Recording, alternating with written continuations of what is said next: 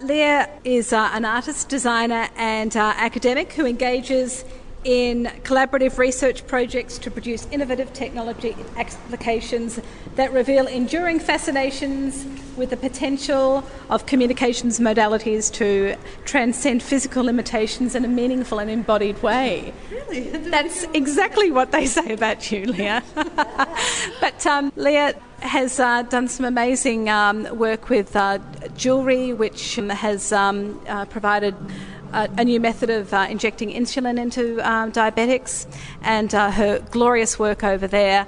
People are able to interact and pick it up, and um, it um, has a little life of its own. But she'll talk about that. Here we go, Leah. Okay, um, hi everyone. My name's Leah Heiss. Um, I'm here to talk about my practice a little more generally, and then the specific maquette or work that's over there flashing away. Um, so, sorry, this is quite small, but um, I just thought it might be useful to contextualise my practice a little bit before I talk about this particular work here. I've titled this presentation Emotional Drift because uh, most of the work that I've done over the last six years deals with emotion and technology and sort of the relationship that we have with our technology enabled garments and artefacts and things that are important in our lives. I kind of call my practice emotional technologies, and, and that sort of shuffles between subtle technologies, emotional technologies. I'm not quite sure what my practice is called, but the other day I put this together when I was thinking it was called subtle technologies. So I, that's just um, a bit of an overview of some of the projects that I've done. I thought within our time frame, I'll only have time to talk about a couple of projects, um, so that sort of goes through a few more of them. There's sort of four main tenets that kind of underlie all the projects that I do. Um, the first one is utilising advanced technologies to develop potent human scale projects. So, even though I'm a spatial designer as a background, um, I tend to work at a very small, intimate scale. So that's starting to shift now, and I've started to do some installations, but I'm always interested in the human being within that spatial environment and, and what human presence can do to activate environments. Um, I like to augment artefacts that we already have a relationship with. So, the jewellery work that I've done, particularly with Nanotechnology Victoria, was all kind of looking at the idea that we already have an existing relationship with things like rings and necklaces and even your car keys. And rather than having to have some kind of medical apparatus that you use every day, can we just put a layer of technology, particularly nanotechnology, because it's so small, on top of what you already love and cherish. Um, the third thing that I'm interested in is using next generation technologies to enrich our emotional experience of the world. So, and my the fourth thing I suppose is that I collaborate to expand art practice. So my practice is intensely collaborative. Um, I can't do anything without collaborating with people. yeah, I, am I'm, I'm good at a whole lot of things in a small kind of way, but I'm not a master of anything apart from, I guess, I'm a designer. So I work with, um, you know, scientists and electronic engineers and music creation people and jewellery designers and all sorts of people. Um, that's a bit of a snapshot of the projects that I've done which is pretty small, but you'll see some of them. I, I work, because I work at a small scale, I make things quite quickly, um, which is a great thing because you end up with a body of lots of projects. So I've probably got 20, I don't know, 20 projects over the last six years, as opposed to if I was working at a bigger scale, I may only have one or two. um, so that allows me to kind of try and shuffle them together and work out what the weird synergies are, and that's kind of what I'm doing at the moment. I'm starting a PhD next year which seems like a completely stupid thing to do because I'm about to have a baby, but I don't know. I figure we'll just do it all at once and something might fall away or it all might end up fine, but we don't really know. Um, and as part of that process, I'm trying to work out what the bodies of work are that I've created. And in that book, that was sort of looking at, I've probably got sort of three nanoscale bodies of work one that's dealing with therapeutics, one that's I call material poetics, just material investigations, and one that's starting to be more spatial. Uh, I then have a background in um, electronically enhanced garments and artefacts, so garments that sense and transmit heartbeat over distance, referencing a lot of the same neurological work that you've been doing, how people empathise face to face, and how you can facilitate that at a distance. Um, and before that was sort of was a, a, much bigger scale kind of things that I was doing. Um, so I just wanted to talk about two bodies of work, kind of briefly. Um, my therapeutic work, which I developed with Nanotechnology Victoria. Um, and that started during a residency in 2007. And something that I call kind of material poetics, which is working with nano engineered materials. I guess trying to challenge them and trying uh, to see what they do in, in certain situations, but very much at that sort of intimate scale. And this is part of that body of work. Um, it's just a shot from my last exhibition that I had here in two, oh, last year, I think, yeah, 2008. Um, but it was just thinking about about exhibiting small things. So it's sort of interesting how you go about exhibiting small things. But exhibitions for me are, are, are, kind of a really important thing. They're how I test work, and what I'm finding with this is that I thought it was going to behave in one way, but it's behaving in a totally, entirely different way than I thought it was going to, depending on how many people pick it up and so um, they're sort of user testing platforms, and they're the environment in which I can get some feedback on the things that I'm doing, see if it's valuable or not. Um, okay, so in 2007, I was artist in residence with Nanotechnology Victoria, and through that residency, I worked with very talented nanotechnology scientists, and I developed two bodies of work. Um, one was a jewellery diabetes based work, and the other was dealing with um, arsenic purification um, the diabetes work was very interesting. They, they, had these extraordinary patches that Nanotechnology Victoria had developed in collaboration with a number of other research institutes. Um, the patches are about 10 millimetres across and they have a, between 1 and 10,000 microneedles on their surface. And basically, they allow nano engineered insulin to go through the skin into the body so that diabetics don't need to inject anymore. Um, and I thought these were very elegant, beautiful little tiny things. and then, then the scientist said, "Oh, we've had these this um, applicator designed, and the applicator was about that big with blue with a big red button on it." And I thought, well, it's really kind of bizarre because it's such a beautiful technological solution to replace a big ugly syringe, but the application device was so big and chunky that it did away with you know any good that was done through developing this extraordinary technology. So I was thinking about how you could um, develop application mechanisms um, to allow this, these patches to be applied to the skin and worn throughout the day that people could have a, a much stronger relationship with. And so I came up with um, a set of rings and a neck piece. Um, oh, sorry. Okay. So the neck piece is basically could also be a keychain, you know, for guys. Um, it's basically kind of looks like a contemporary piece of jewellery, but you take it off and um, you load up your patch and you apply it to the skin. You can do that very discreetly. And then the patch is held in place by a ring that has um, it's kind of a little mechanism to hold it tight to the skin. Um, and I suppose the idea was whether, rather than having to carry around, uh, the the applicator came in a big in a big silver box, and I thought, well, rather than having to do that, could we have something very very discreet that you could develop a very strong relationship with um, but that would also keep you well and healthy throughout the day. Um, and the other project that I developed through that residency, and the great thing with the residency was that it was, I was basically there a year. I had a baby in the middle, so I sort of did four months and then went away for a while and then came back and did another four months. um, but a family of 15, you know. no, this is only the second one. Um, the great thing was um, we developed these great working relationships, and even though Nanotechnology Victoria doesn't operate as Nanotechnology Victoria anymore, I have very strong relationships with the scientists from that organisation, and we continue to talk about projects and make projects. Uh, the other project that I did with Nanovic through my residency was um, was looking at the idea of developing sort of jewellery and um, uh, water vessel devices that would purify drinking water of arsenic and other contaminants. And this is looking at countries like India and Bangladesh, um, where, particularly in well water, arsenic is incredibly prevalent.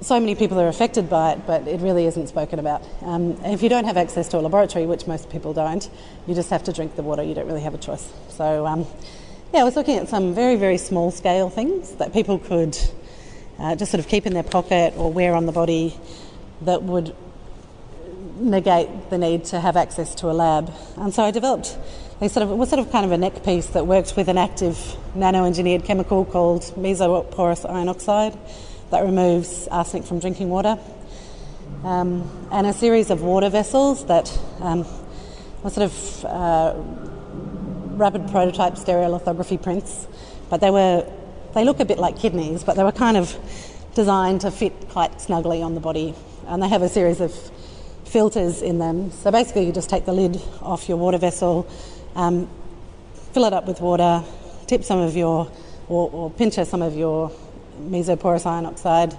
in, put the lids and the filters back on, leave it for about 20 minutes, and then it's safe to drink. And you can't overdose on the, the iron oxide particles. So as long as you've got enough, which isn't a very much, not a very large amount, in, in the drinking water, it'll be safe to drink. Um, now, the other things, projects, I'll just introduce quickly and then we'll go and have a look at the work. Um, the other body of work that I started to do my therapeutic works are still going. I'm doing another project with the nanotechnologists. It's in very early days, which is um, a jewellery device that senses sulphite in food and wine. Basically, sulphites are added to orange juices and wines and fruits and all sorts of seafoods. Um, and if you have a sulphite allergy, it can result in asthma or all the way through to anaphylactic shock. So, people that have a sulphite allergy don't have a choice, they just have to not eat 40% of all food and things. So we're looking at some kind of very enabling device that would just be a small necklace piece that you could very subtly drop in your glass of wine. no chance, I'm not drinking that. Or, yeah, I feel safe enough to drink that. Um, so, in tandem with the therapeutic works, um, I've been playing around with nanomaterials, uh, developing projects from shape change metals, uh, magnetic liquids, um, electroluminescent materials, uh, and trying to do things with aerogel, but it's an impossible material to work with. Um, and so a lot of these projects, they're very small scale again, and they're sort of looking at, you know, how our jewellery and personal artefacts could respond to energies around us. So this is Polarize, which is a piece developed using magnetic liquid. Um, and yeah, this was designed for an installation at 45 downstairs as part of the L'Oreal Melbourne Fashion Festival. And they're really beautiful little things. They actually look like um, they look like sea anemones. And the great thing I like about exhibiting this work is that oh, there's Peter. um, is that people really don't know what's going on, and basically they, they look like little um, little glass vessels with sea anemones in them, and, and they just kind of sporadically polarise. What people don't know is that there's a whole lot of motors underneath with magnets that are forcing these to polarise sporadically. Um, but the great thing that happens when you exhibit this work is people think that it's their own magnetic energy, and so they start sort of, ooh. it's really, really kind of nice, and unforeseen outcome of the work. Um, this was all part of an Australia Council grant. As part of that, I started working with nitinol as well, which is shape change metal, and developing wearable artefacts that respond to human warmth and these are just a couple of pieces. I was going to show a film, but I, I think time's a little bit short, but it's on my website, so you can have a look. Um, but basically, jewellery that uh, when you wear it, it starts to kind of unfurl um, and respond to your sort of human presence. Okay, so this was, I guess, the third kind of element in this body of work is is dealing with um, electroluminescent materials, and we've been dealing with those in practice, um, making large scale things, and also teaching um, with my colleague Rosie Scott here, using all of these nano engineered materials. the first ones that I did are these little pods. They were emotion pods, and they were little things, sensor enabled devices that that looked at social behaviours and also looked at the way that you kind of connect to small, sweet things that react to you. Um, and we've also done, Rosie and I did a project as part of the State of Design, which was, you know, integrating EL into larger scale environments and trying to create they were sort of non-interactive, but the next stage would be to make them interactive. The sort of kind of crazy environments that go from the real to the virtual. Um, I just take you over here. Time, time. Uh, okay, got about one minute left. um, so this piece is called Drift, and the interesting thing with this work is that it's kind of an extension on the emotion pods that I did a couple of, I think last year. It's a, I think of it as a maquette. So my work isn't, you know, this isn't ten years in the making. It's a month, you know, six weeks in the making. It's sort of high churn, high turnover, um, and it's basically kind of looking at the idea that each of these little guys might have its own kind of behaviour, and you pick them up. When you pick them up, they generally should respond to you and give you some kind of aural and, and visual feedback.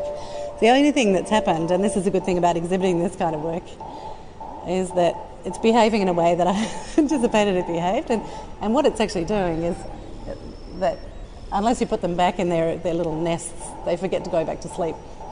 So, um, but that's all good, you know, it's all good to know these things. And then they start to kind of battle it out, which is another unforeseen thing. um, and so this is sort of looking at the idea that you might. Um, we're, basically embedded microprocessors in everything around us, in our fridges and our televisions and our microwaves. In the domestic scenario, the behaviours that they elicit are, you know, very straightforward and mundane. But within art practice, you can start to expect, you can have sort of all sorts of quite odd emergent behaviours that come out of these devices. And you can start to embody them with more playful kind of outcomes. Yeah. So, and I think this will be kind of a maquette for a larger project that we might do. You know? so, so, okay, don't do it that way. Do it some other way. um, but that's about it. Thanks for listening. Is there uh, one of time for one question here? potential or the actual commercial application, the patenting and the commercial implications of what you've been doing? Oh, that's a very good question, um, and that comes up quite a lot with the work, particularly the therapeutic work. Uh, I mean, the issue that I, I kind of come up against quite a lot is that the the actual technologies that I work with are often in medical testing for a very long time. So the patches, I think they're still five years off, or yes. they're about five years off. Yeah, so it's it's kind of working at that next level. It's working five years in the future, um, and I'm not terribly good at I'm not terribly good at doing the same things over and over again. So I have that that nasty capacity to lose interest a little bit.